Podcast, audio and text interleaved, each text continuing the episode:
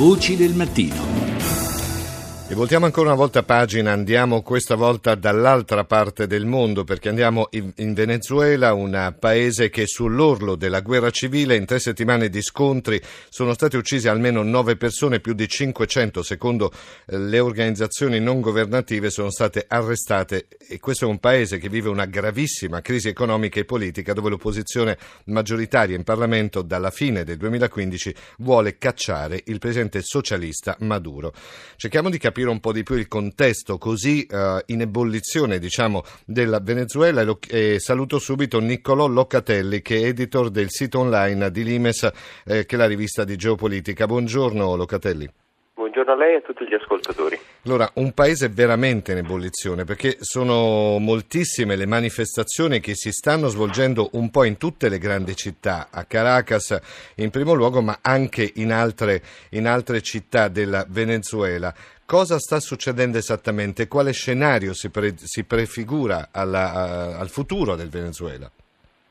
L'opposizione sta cercando di fare quello che aveva già tentato di fare senza successo nel febbraio 2014, ovvero causare con un'ondata di uh, proteste moltitudinarie sia nella capitale Caracas sia nelle altre grandi città del paese se non eh, l'allontanamento del, del, Presidente Maduro, perlomeno un ripensamento all'interno del vasto blocco che sì. sostiene il Presidente stesso, blocco mh, composto soprattutto dalle forze armate e da una serie di eh, personaggi che potremmo definire grandi boiardi di Stato che si sono arricchiti durante il quindicennio, il quindicennio chavista, prima sì, quindi con Hugo sì, Chavez e poi con, con Maduro, mettendo le mani sulle attività economiche più importanti del Paese.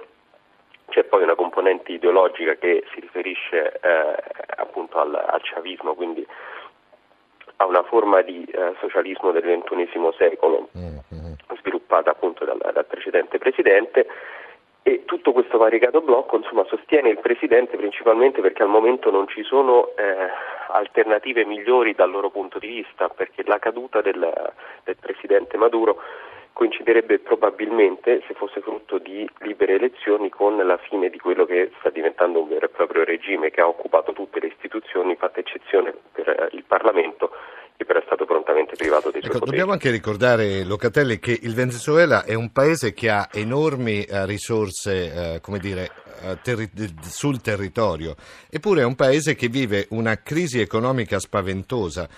Questo a cosa è dovuto? A una cattiva gestione? Maduro eccessivamente dire, accentratore anche su quello che è il sistema economico? Mm, forse anche quello o è sbagliato come tipo di, di, di, di visione della, del paese?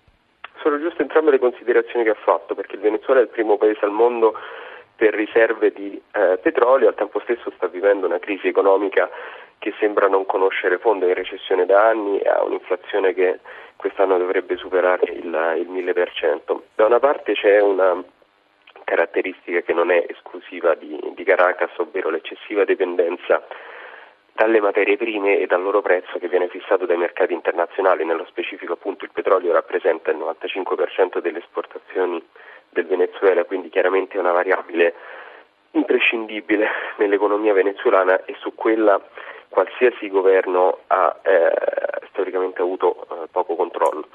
Oltre a questo dato diciamo, strutturale, cui appunto né Chavez né Maduro hanno saputo porre rimedio nel senso che non sono stati in grado di sviluppare uh, un settore uh, industriale o sì, un settore sì, di sì. servizi di livello, c'è poi appunto la loro incapacità di uh, gestire anche diciamo, i, i, fondamentali macroeconomici del paese, quindi sicuramente c'è anche una loro forte responsabilità dovuta anche qui a un approccio ideologico che eh, ha funzionato fino a quando il, il, petrolio era sopra i 100 dollari, con tutta una serie di certo. uh, sussidi garantiti alle fasce più umili della popolazione, ma che adesso sta esponendo. Insomma, è un paese eh, che comunque deve mh, pare, trovare una sua collocazione. Anche la Casa Bianca ha espresso grande preoccupazione per la situazione in Venezuela, accusa proprio il capo di Stato venezuelano di soffocare la voce dei suoi critici. Grazie a Nicolò Locatelli, editor del sito online di Limes.